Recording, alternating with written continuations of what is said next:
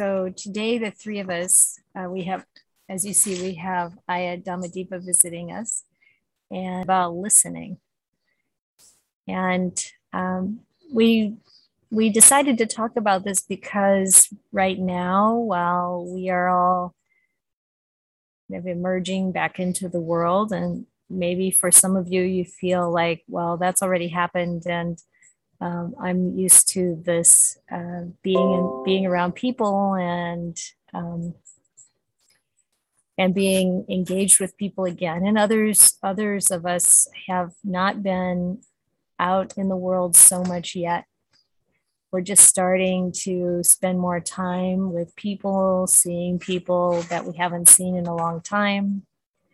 And one of the things that comes to mind around that is to bring some attention to listening, listening to, first of all, ourselves and how it feels as these conditions continue to change. I know for myself, walking around uh, in town, uh, around maybe sometimes having a mask on, sometimes not having a mask on, being around people who may or may not be wearing masks and greeting people and being greeted on the street and and then seeing friends and actual hugging happens and you know so, and it feels oddly strange um, sometimes. And it feels to me like in some ways, I'm sure we've all changed to some degree during this time over this last year and a half or so during the pandemic. A number of things have happened in our lives for all of us. And when we are coming together again, we really don't know fully probably what other people have gone through and it means that I think it's a very important time to particularly remind ourselves to use listening as, as a mindfulness practice. So, um, one of the things that I noticed um, years ago actually was in listening, especially to someone who's got a lot to say to um, to like really bring out that if if I listen really carefully, mindfully, it's a it's a lot like meditation.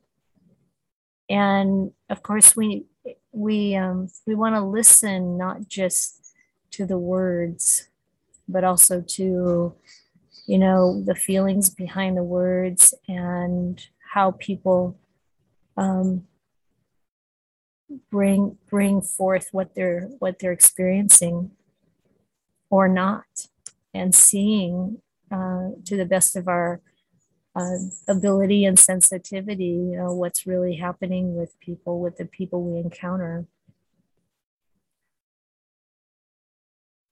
In this time of of change for people you know this kind of long period of a strange, different lifestyle and many things that have gone, uh, you know, become different in people's lives. We, one of the neighbors is driving by. Um, we, um, we may want to give ourselves and other people more more space, more time to really express what's happening. And and I think it's important for us to reflect on what our assumptions might be because so often we can have an idea of who someone is, what they are like, what they like and don't like, um, you know, what their strengths and weaknesses are. And maybe that's changed.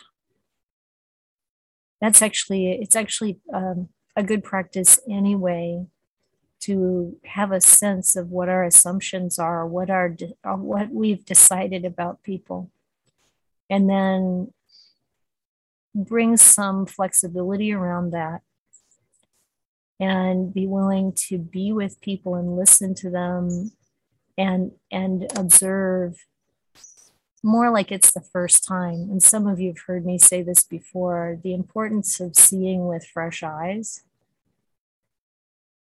But i've also been thinking a little bit about the people that we don't see who are in our environment or that we sort of um, might be in contact with, but we really don't even look. And it's it's I think it's useful to think about it. I mean, in some ways, the pandemic has distanced us and it might keep us more distant from one another in some ways. Um, some functions that we used to do in person may not be done in person anymore, and that might continue to be the case.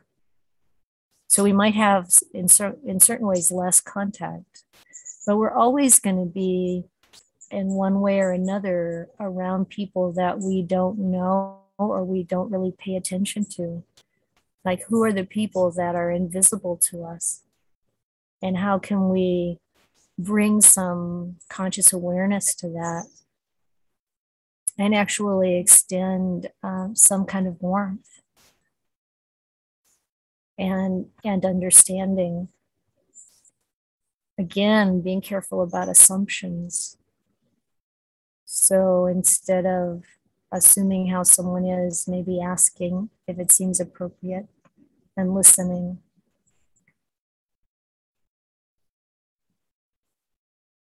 There's a, a story that we recently came across, or some of us have heard it before, but there was a monk at the time of the Buddha who was um, was not thought well of among the other monks because he was unable to learn even the the shortest like verse or couldn't memorize even like one verse of the Dhamma. And I I thought I would read his his story to you because sometimes you know even in a group we can as a group kind of make a decision about someone. And without even being aware um, we could be wrong and we could be um, contributing to something that hurts, especially as we think about the kind of deep divisions we have in our culture right now around uh, views and opinions. So, this is the story of the Arahant Chula Pantaka. And these are his words, and then the commentaries uh, fill in a little bit more of the details. But he said, previously, I was very weak in understanding the Dhamma. Those days, I was greatly despised. Even my own brother excluded me from the monastery, saying, Now you should leave and go home. Being excluded by my own brother, I was standing sadly at the gateway of the monastery. Still, I loved the path of the Buddha. The Blessed One came there, my great teacher, stroked my head, taking me by the hand, the Blessed One led me into the monastery again. Indeed, the great teacher was compassionate towards me. The teacher gave me a piece of foot wiping cloth and instructed me to go off and focus my mindfulness well on that piece of white cloth I took my great teacher's words into my heart. I practiced the Buddha's path diligently. I developed the one pointedness which directly led me to the supreme goal, Nibbana. Now I have the knowledge to recollect my past, my previous lives, and I also purified my divine I. I've achieved the triple knowledge. The Buddha's path has been fully followed by me. That day, I, monk Pantaka, created thousands of monks that looked just like me. I was sitting in that beautiful mango grove until the time for the meal was announced. Then my great teacher sent a messenger to me to announce the time for the meal. That day I went to the meal through the sky. I worshiped my great teacher's sacred feet and sat down to one side. My great teacher only accepted food once he saw that I was seated. The one who is worthy of the offering of the whole world, the field of merit of humans, the Buddha, accepted the meal. These verses were said by the Arahant Chulapantaka. So the, the story says that his older brother became a monk and then he wanted to become a monk too and so he did. But then when he couldn't learn a verse like in the space of a whole four months his brother said you should leave. You shouldn't be a monk. You can't do it. And when he was about to leave as he said in his own words he was really sad because he wanted to follow the buddha's path. And obviously the buddha the, well the buddha saw him there and obviously took in of course he was the buddha right? I don't know how much my powers of perception are going to match up to that but we can try try to understand what's really behind what is uh, apparent on the outside it's kind of tricky isn't it because to do that without making assumptions to really to really mm. try to be ready to hear and see what the person is actually presenting to us. But then to recognize, as the Buddha did, that Chula Pandika had this incredible potential and to be so kind and compassionate. And it says in the stories that the, the brother was the one who was in charge of arranging the meals and uh, the Buddha's physician asked to feed all the monks in the monastery along with the Buddha. And when the meal and and when um, when he was asking to be able to do that, um, Chula Pandika's brother said, "Well, all the monks will come, but not Chula Pandika because he's leaving." And uh, Chula Pandika overheard that. It made him feel very sad and this is why when the Buddha came for the meal, he said, Oh, I think there's there there's he saw that Chulapantaka wasn't there and he said he sent someone back to the monastery to check if all the monks had come. And then there were a thousand Chulapantakas. And they he asked who where Chulapantaka was, and they all answered, Here. it's me. I know these things with psychic powers, you may think, oh, that's kind of unrealistic, but actually, there are a lot of weird things that happen. Um, it's quite possible. And the Buddha said that Chula Pandika was the foremost, this is in the Anguttara Nikaya, in the mind made, um, how do they say that? Mind made being. Mind made body. Bodies. yeah. Like so that. he produced all these, yes. these replicas of himself and um, but then when he came to the meal, all uh, all the other uh, replicas had vanished, and and then the Buddha ate or accepted the meal, which is really it's like how can we take this story in and think of um, how to apply it in our life? Like who's the one we leave out, and how can we bring them in? So those are just a few thoughts for your reflection. And now I'm going to turn it over to Ayya Dhammadīpā. Sadhu, sadhu. Do you mind if I restart the Zoom on yours? Yeah, please go ahead. And I'm not sure, did it run out of battery? So excuse us for one second. We're going to try a little technical uh, thing. We it lost wasn't it. actually plugged in. It wasn't fully plugged in. Oh.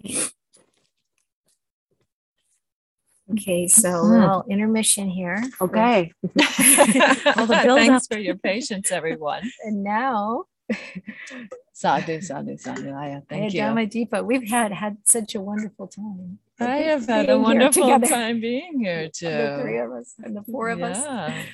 Yeah. So thank you for uh, welcoming me to Karuna Buddhist Vihara and to mm-hmm. this program. And um, uh, I just want to begin again visiting why this topic of listening. So, also, if you are having trouble hearing me before I even start there, please do wave or say something because sometimes I, when I'm speaking, I tend to lower the volume of my voice. So, this topic of listening at this moment in time when there is, I think, such a strong polarization happening. Strong polarization of views happening within the United States and even among people around the world, right? Various civil wars that are being fought, or perhaps on the brink of such things in places like Afghanistan or and so really thinking about how to have encounters with people whose views are so radically different from ours is i think a very important skill that we can bring by our practice and specifically our practice of listening listening with compassion and listening with a kind of fearlessness. And maybe that sounds like a high bar, but I'm going to read you a bit uh, from the Dhammapada. And then I'm going to tell you a story that I hope is uh, going to illustrate this a bit. And I just need to turn this clock so that I can see it well, because so I can tell what time it is. Thank you. Thank you. Yeah. So this is just a little bit from the just chapter, and this is Acharya Buddharakkhita's uh, translation of the Dhammapada. There are, as many of you probably know, quite a few, many, many different translations. So feel free to look up your favorite one about the chapter of the just. So the Buddha says, exhorts us by saying, not by passing arbitrary judgments does a man, so, so uh, Venerable Buddharakkhita uses this word a man, and I'm going to go ahead and adjust for gender neutrality and um, hope to be successful at that as I do that on the fly. So, not by passing arbitrary judgments does a person become just. A wise person is one who investigates both right and wrong. One is not wise, so I'm skipping uh, skipping a, a verse there, and then one is not wise because one speaks much. One who is peaceable or peaceful, friendly, and fearless is called wise.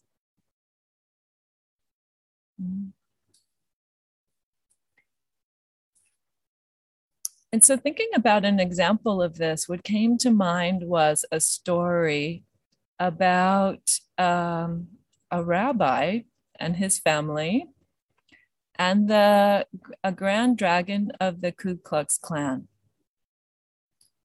And this story was written up in a book called Not by the Sword by Wilmington Watterson, and a, a, a book from 1995. And I, to, I will say front that I haven't read the whole book, but I've read excerpts of it and some uh, write up of, of uh, Rabbi Weisser that was in the New York Times and various other materials around this because it's such an impressive story about listening so so Rabbi Weisser and his and his wife Julie and their five kids moved to Lincoln, Nebraska, in the hopes of finding a place where they would experience less discrimination as Jews. And they and they went to Lincoln and very shortly found out that Lincoln was the home of Larry Trapp. And Larry Trapp was the grand dragon of the Ku Klux Klan and member also of many different uh, racist groups. and uh, he also lived in Lincoln. And so, very shortly after they arrived, he uh, or some somebody who the police thought was him, uh, Larry Trapp, called them at home and threatened them and said, you know, you'll regret moving here, you scum, and you know, you're not welcome here, and sent them some Nazi materials in the mail and uh, basically started a campaign against them. And interestingly, then the, the way that the story is told is like is they had to think about what was an appropriate response to this because they weren't going to be moving back to where they came from. And so they started learning more about Larry Trapp, actually. And Larry Trapp also had a radio show um, in which he was spreading a lot of obviously hate and fear. And so they would listen a little bit to, to Larry's radio show and actually call in in an effort to to uh, fill up the phone lines so that people could other people couldn't call in and make racist comments and they found out that that's illegal actually. You can't really do that. So they stopped doing that. But it what it did was that it put them in the position of listening to some of what was happening and some of what he was saying in the world. And so michael rabbi weisser called actually larry trapp at home and left a voicemail saying you know there's a lot of love in the world and you're not getting any of it because you're all about hate. Mm-hmm. Because you're all about hate. And so eventually they started actually calling each other. And they weren't necessarily having a great conversation. There was actually, according to the stories, there was a, quite a bit of conflict in those early conversations. And yet somehow they were also hearing what was happening for one another. Because eventually, then uh, Julie and uh, and Rabbi Weisser invited asked actually Larry Trapp whether he needed help with his groceries because he'd had un uncared for diabetes for a long time. And so he was in a wheelchair He had both his legs amputated and he was nearly blind.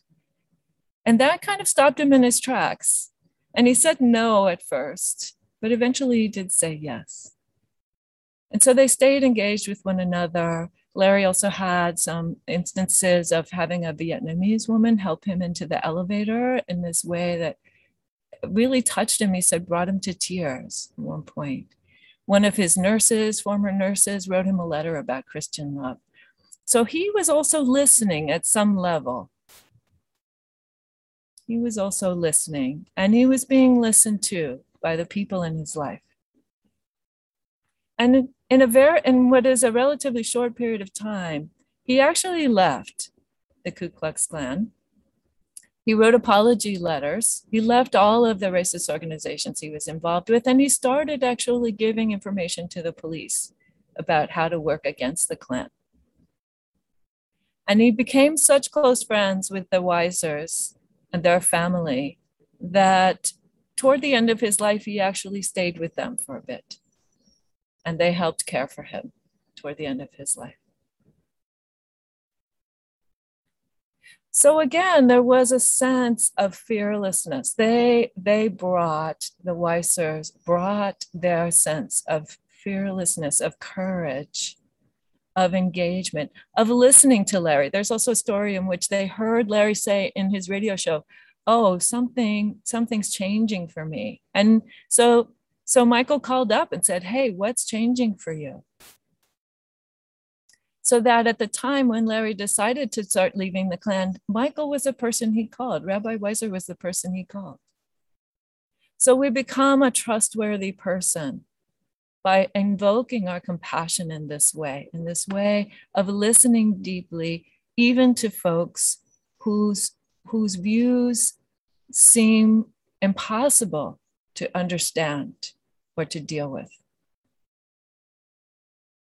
And so we become fearless in the world. We become somebody who's trustworthy and, and can be approached in the world. And we also be, develop a kind of fearlessness in our own hearts. that by our practice of compassion, we learn how to meet this world that is so confused. So confused and so polarized. So I want to finish just by reading this little bit of the Dhammapada again, and then I'm going to turn it over for Ayya Cittananda to tell her our, her part of listening. So again, this is from Dhammapada, the chapter on the just.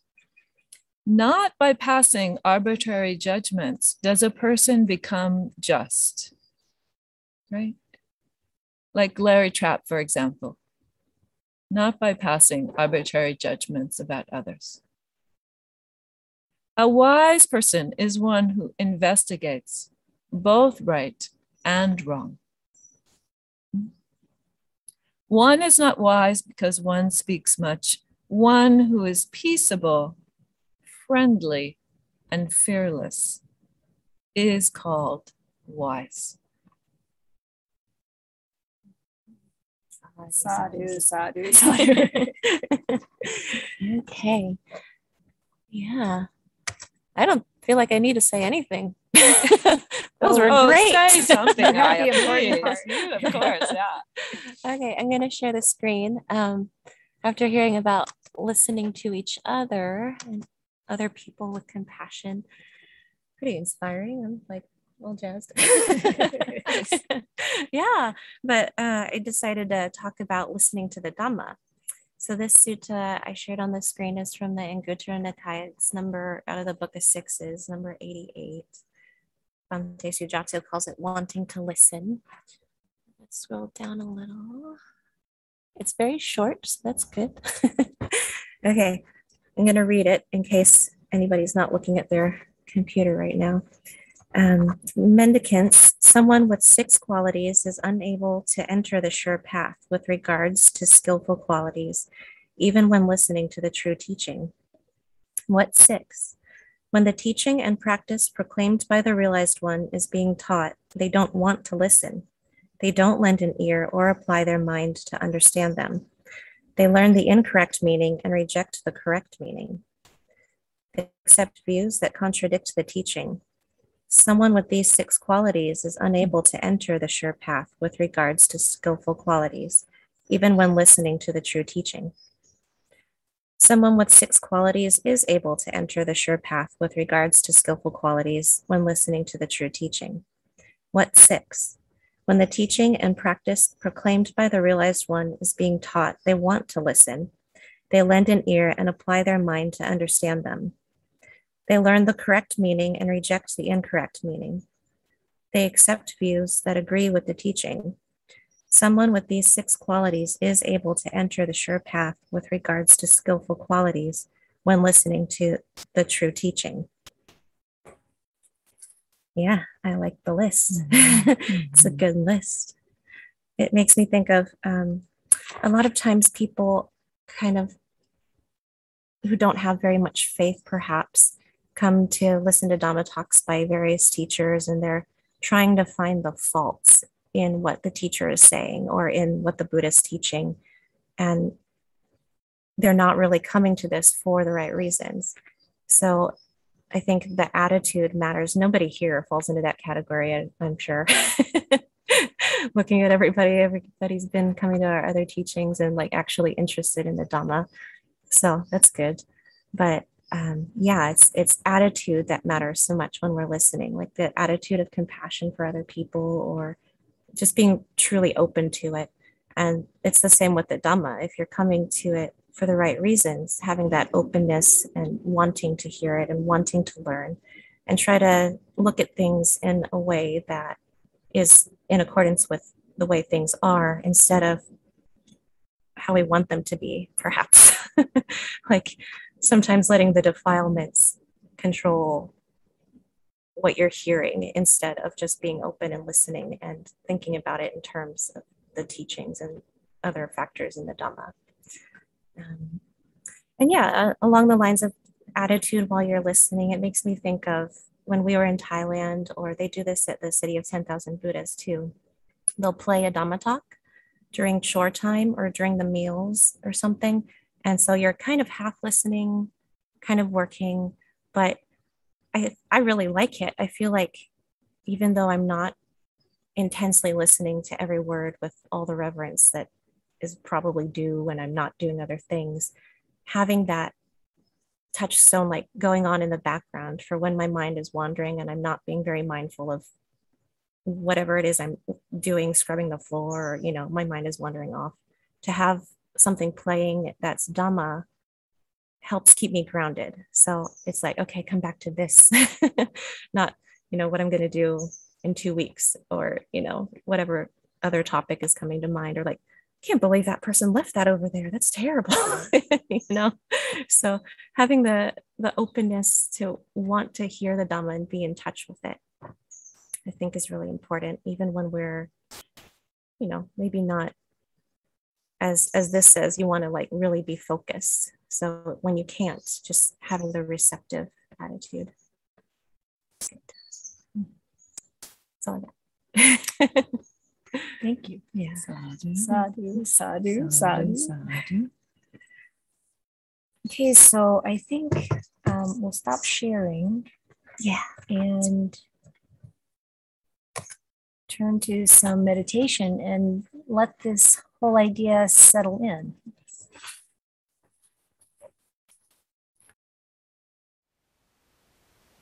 Thank you for listening. To learn how you can support the teachers and Dharma Seed, please visit dharma dharmaseed.org slash donate.